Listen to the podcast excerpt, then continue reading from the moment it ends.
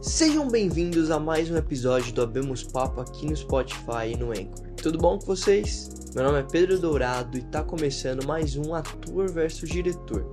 E o tema de hoje é muito especial porque é a nossa primeira retrospectiva do ano. No caso, a primeira do primeiro semestre. A gente vai falar sobre as melhores séries de 2021 até o momento.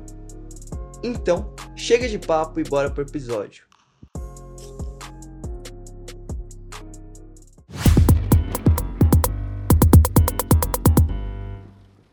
Vamos começar literalmente no primeiro dia do ano, Pedro. Virou o ano, bateu meia-noite, tava todo mundo, é, tudo mais, mas não era por causa do ano novo, é porque tinha lançado a terceira temporada de Cobra Kai. Uhul!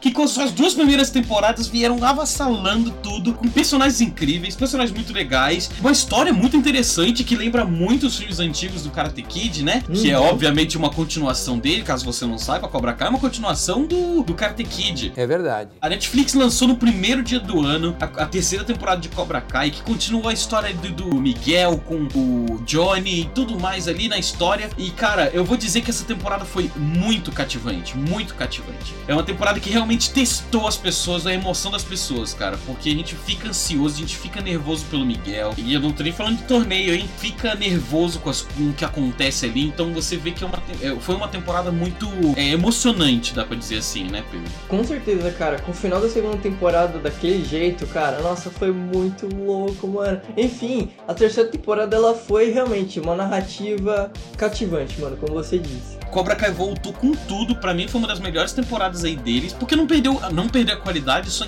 introduziu coisas novas. E tá, deu um gancho aí pra quarta temporada que, ó. Bem louco! Cara, com certeza. Eu, eu gosto do jeito que eles homenageiam o Karate Kid original, mas eles uhum. seguem a própria história, né, mano? Pra mim, é... esse é o grande trunfo dessa série. E a Netflix Exato. realmente fez uma coisa muito boa, cara. Eles usaram essa coisa de. essa linguagem mais simples, digamos assim, entre muitas aspas como uma coisa realmente que faz parte da série. Então casou tudo muito bem ali, e os personagens são muito bons, Cara, é uma coisa que é realmente cativante. Quiet! Quiet! Quiet! Quiet! Quiet! Quiet! Então, André, agora a gente vai continuar essa retrospectiva das melhores séries agora do primeiro semestre, falando de uma saga que a gente já Olha, a gente já demonstrou que a gente ama muito, mesmo falando mal, mesmo falando bem, enfim, a gente é fã e a gente ama essa saga maravilhosa. Quando a gente é fã, a gente fala mesmo se for para falar mal. Exatamente. E a gente tá falando de Star Wars, obviamente, a gente tá falando dessa série que chegou aqui pra gente lá dia 4 de maio, né, André? May the 4th, que é The Bad Batch, que segue as histórias do Clone Wars, né, que é a temporada final de, de Clone Wars, que a gente vê a queda da República e o início do Império a partir da Ordem 66.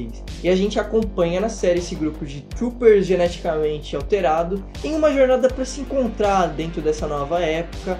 Eles estão indignados com as atrocidades cometidas pelo Império e eles precisam realmente se encontrar agora a identidade deles. Então é muito interessante ver como eles se relacionam. A gente já falou um pouquinho disso, como esse, grupo aí de, de pessoas muito mal encaixadas ali dentro dos, dos Stormtroopers, eles funcionam bem juntos.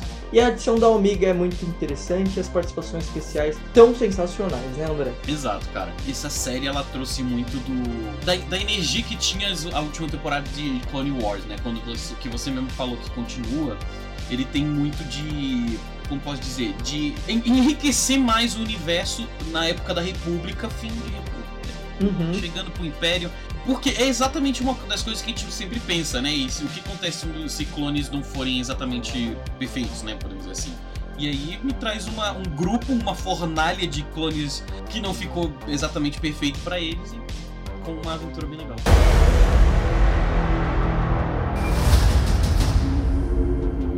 Pedro, então vamos agora até joguei aqui no, na minha mesa. Vamos falar agora de uma das maiores surpresas aí do, de 2021, né? No, no primeiro semestre de 2021, dos lançamentos. Porque uma coisa é você esperar que vai vir uma coisa boa. Uma outra coisa é você esperar que vai vir uma coisa ruim. É verdade. Outra coisa é chegar em Invincible, que não esperávamos nada, e trazer uma série que. Uma história tão incrível e tão legal para você se ver. E logo só uma temporada, cara. Por que, que só lançou uma temporada, cara? Eu quero ver mais, cara. Tu sai fora, meu. A série é incrível. Os personagens são muito incríveis, cara. A série é muito boa, cara. Ela é muito rica. Como posso descrever Invincible com poucas palavras? É um The Boys melhor. Cara, polêmico, mas eu concordo, André. Eu vou concordar com você. Para mim, o The Boys ele vai muito bem ali nessa questão de, como eu posso dizer, a crítica aos super-heróis, mas Invincible para mim vai além, ele consegue realmente homenagear o gênero e ao mesmo tempo criticar, é muito legal isso. E a questão do, do Mark ser um protagonista muito relacionável, cara, eu acho que isso é muito importante para qualquer série, ter um protagonista que a gente consegue se relacionar. Isso é muito bacana, todo o universo é muito bem construído, e é, por ser uma animação não é tão limitado quanto The Boys, né, cara? Exato. O Mark, eu, você falou exatamente uma coisa muito boa, muito bem falada, porque o Mark ele é muito próximo de um, de um personagem que a gente se identifica, que foi o sentimento que a gente teve com o Homem-Aranha, cara. Concordo. Porque, principalmente a gente que tá ali na adolescência, que tá na adolescência, tá ali no começo da sua vida adulta, né? Ele tá no. Ele tá, na, na, ele tá naquele momento ali do. do tá, eu sou filho de, de uma, do maior herói de todos os tempos do maior cara, o maior protetor do, da história. Do Superman que que eu, desse universo. Eu sou o filho do maior cara, eu quero ter poderes, mas o que acontece se eu não quiser ser herói, né? Então Sim. aí a história se desenvolve a partir disso e você vê o quão rico esse universo é. E tem cada pessoa, cada, cada episódio conta um, continua a história ali e tem uma aventura diferente né, em cada episódio. Pode crer, cara. Eu, eu acho muito legal o jeito que eles desenvolveram e o final, cara.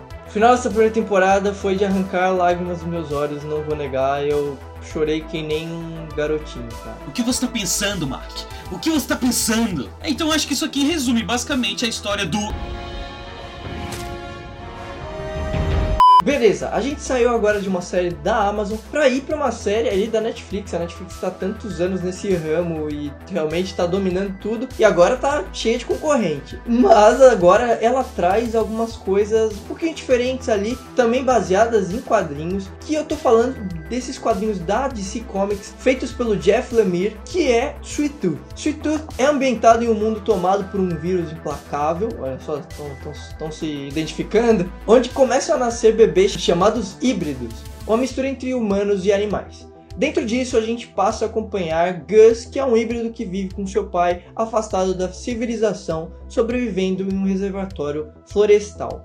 E cara, que série surpreendente! O Gus é muito fofo e tudo que envolve ali essa coisa de, como eu posso dizer, desenvolvimento do personagem, das relações, é tudo muito bem construído e muito bem interessante nesse, nesse universo. Eu fiquei muito surpreso, André, porque eu, assim, beleza, é um mundo pós-apocalíptico por conta de um, de, um, de um vírus que se espalhou. Cara, é meio The Last of Us, é meio sei lá, é muito, já é muito datado, tá ligado? E a série consegue se renovar, renovar o gênero. Sim, foi, é muito surpreendente o jeito que eles contam a narrativa ali, trazendo três histórias principais e as três se juntando em alguns momentos, tendo algumas conexões, vários flashbacks, algumas coisas, sabe, flashbacks normalmente não não enriquecem tanto uma trama sempre, sabe? E, e, só quando ela é muito bem feita. E aqui é muito bem feito, é muito legal. Tem uma narração ali em off no começo do, do, do, episódio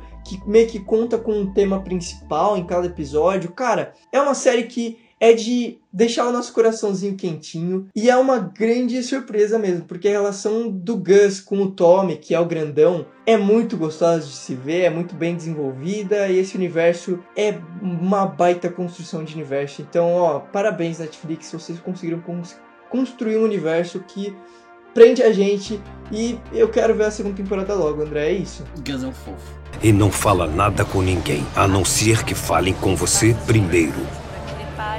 Tá, entendi. Não vou fazer nadinha. Pedro, então agora a gente vai. Já que a gente tá falando de séries que, que estão fazendo muito sucesso em 2021 e tudo mais. Na Netflix? Na Netflix, exatamente. Vamos falar agora de uma série que tá uma série nacional, né? Que surpreendeu muita gente aí. O pessoal ficou polemizado porque uma personagem ali era muito humana, não era tão crocodila e tudo mais, mas não tem problema, porque eu estou falando de Cidade Invisível, que é uma série que conta um pouco da, do, de um universo ali de folclores brasileiros, cara. Ele, é, ele, ele se, se, situa, diz que ele conta na história que o, os folclores brasileiros vivem debaixo de um submundo ali, um universo abaixo do nosso, e conta a história de cada um deles ali tentando se, se viver, né, podemos dizer assim né, Pedro? Cara, até que enfim, né, André? Uma série que trata o folclore brasileiro como ele deve ser tratado, de uma maneira interessante. E, é. mano, gostei muito dessa introdução. Marmelada de banana, goiabada de marmelo. O sol nascente é tão belo. Uh, uh. Beleza, André. Olha, cara, a gente tá se divertindo muito fazendo essa retrospectiva. E a Netflix também, porque agora é a terceira série seguida da Netflix. Cara, vocês estão voando, enfim, olha.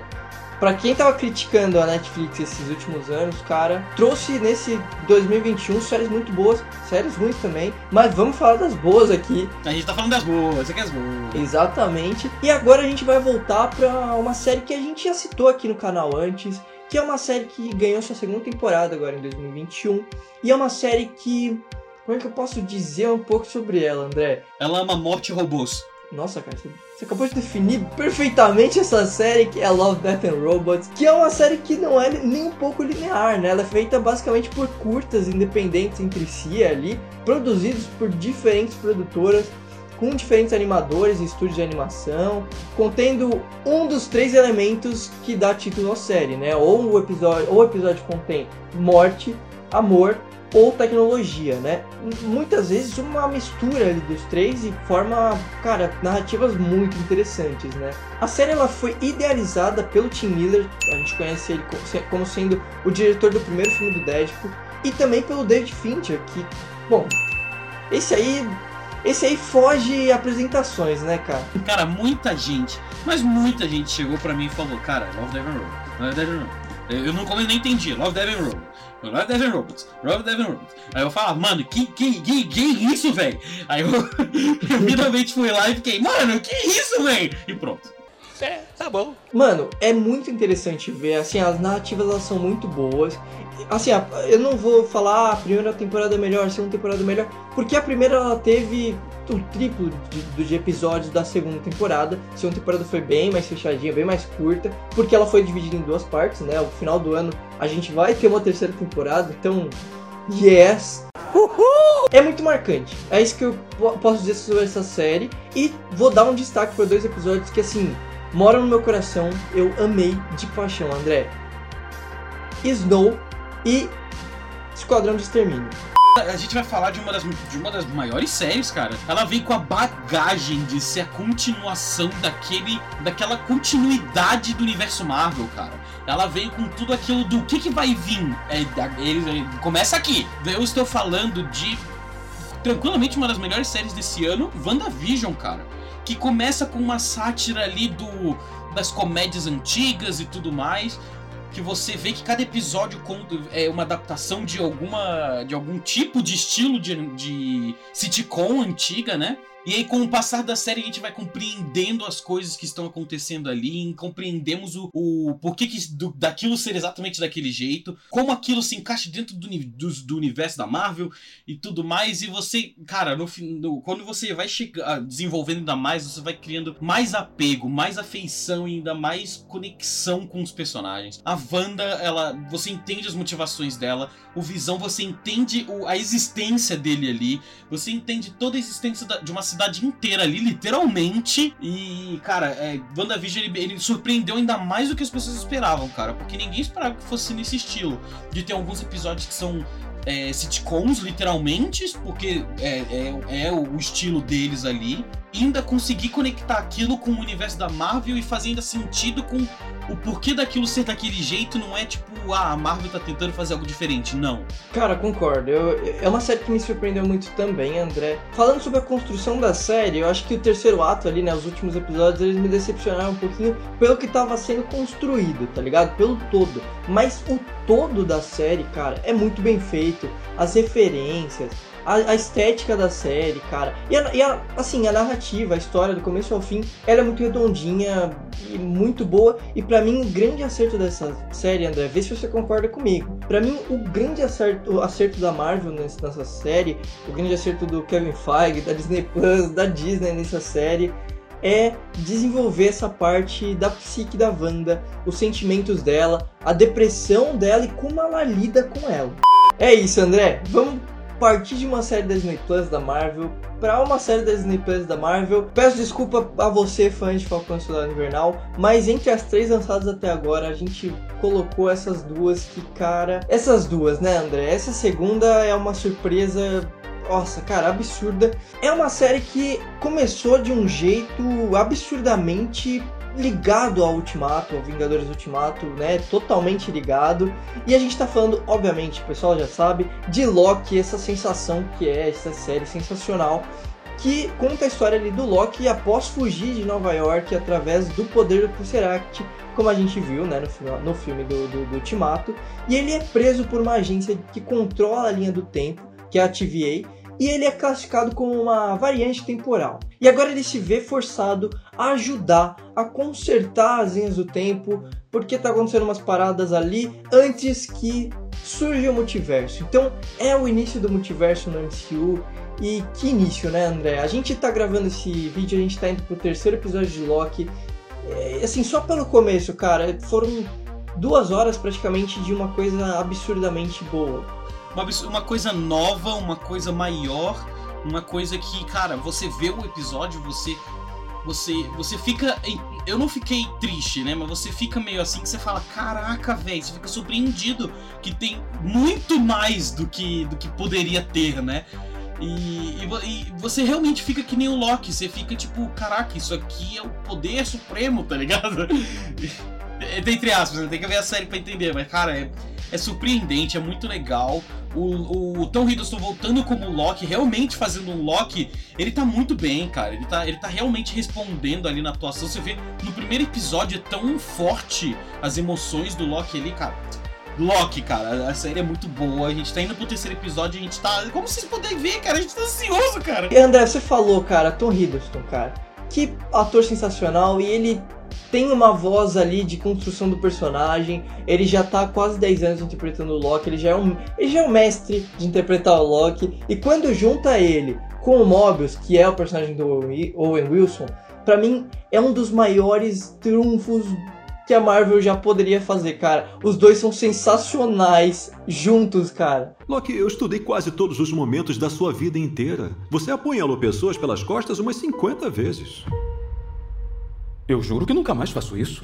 Fala, guys, tudo bom? Voltei de novo para falar sobre essa grande parceira nossa que é a loja Calanta. E vocês já conhecem bem a loja Calanta, né? Só produtos de qualidade e totalmente personalizados conforme o gosto de cada um. E a loja Calanta conta também com um site próprio, onde a gente tem um acesso ainda maior e mais detalhado dessa enorme variedade de produtos.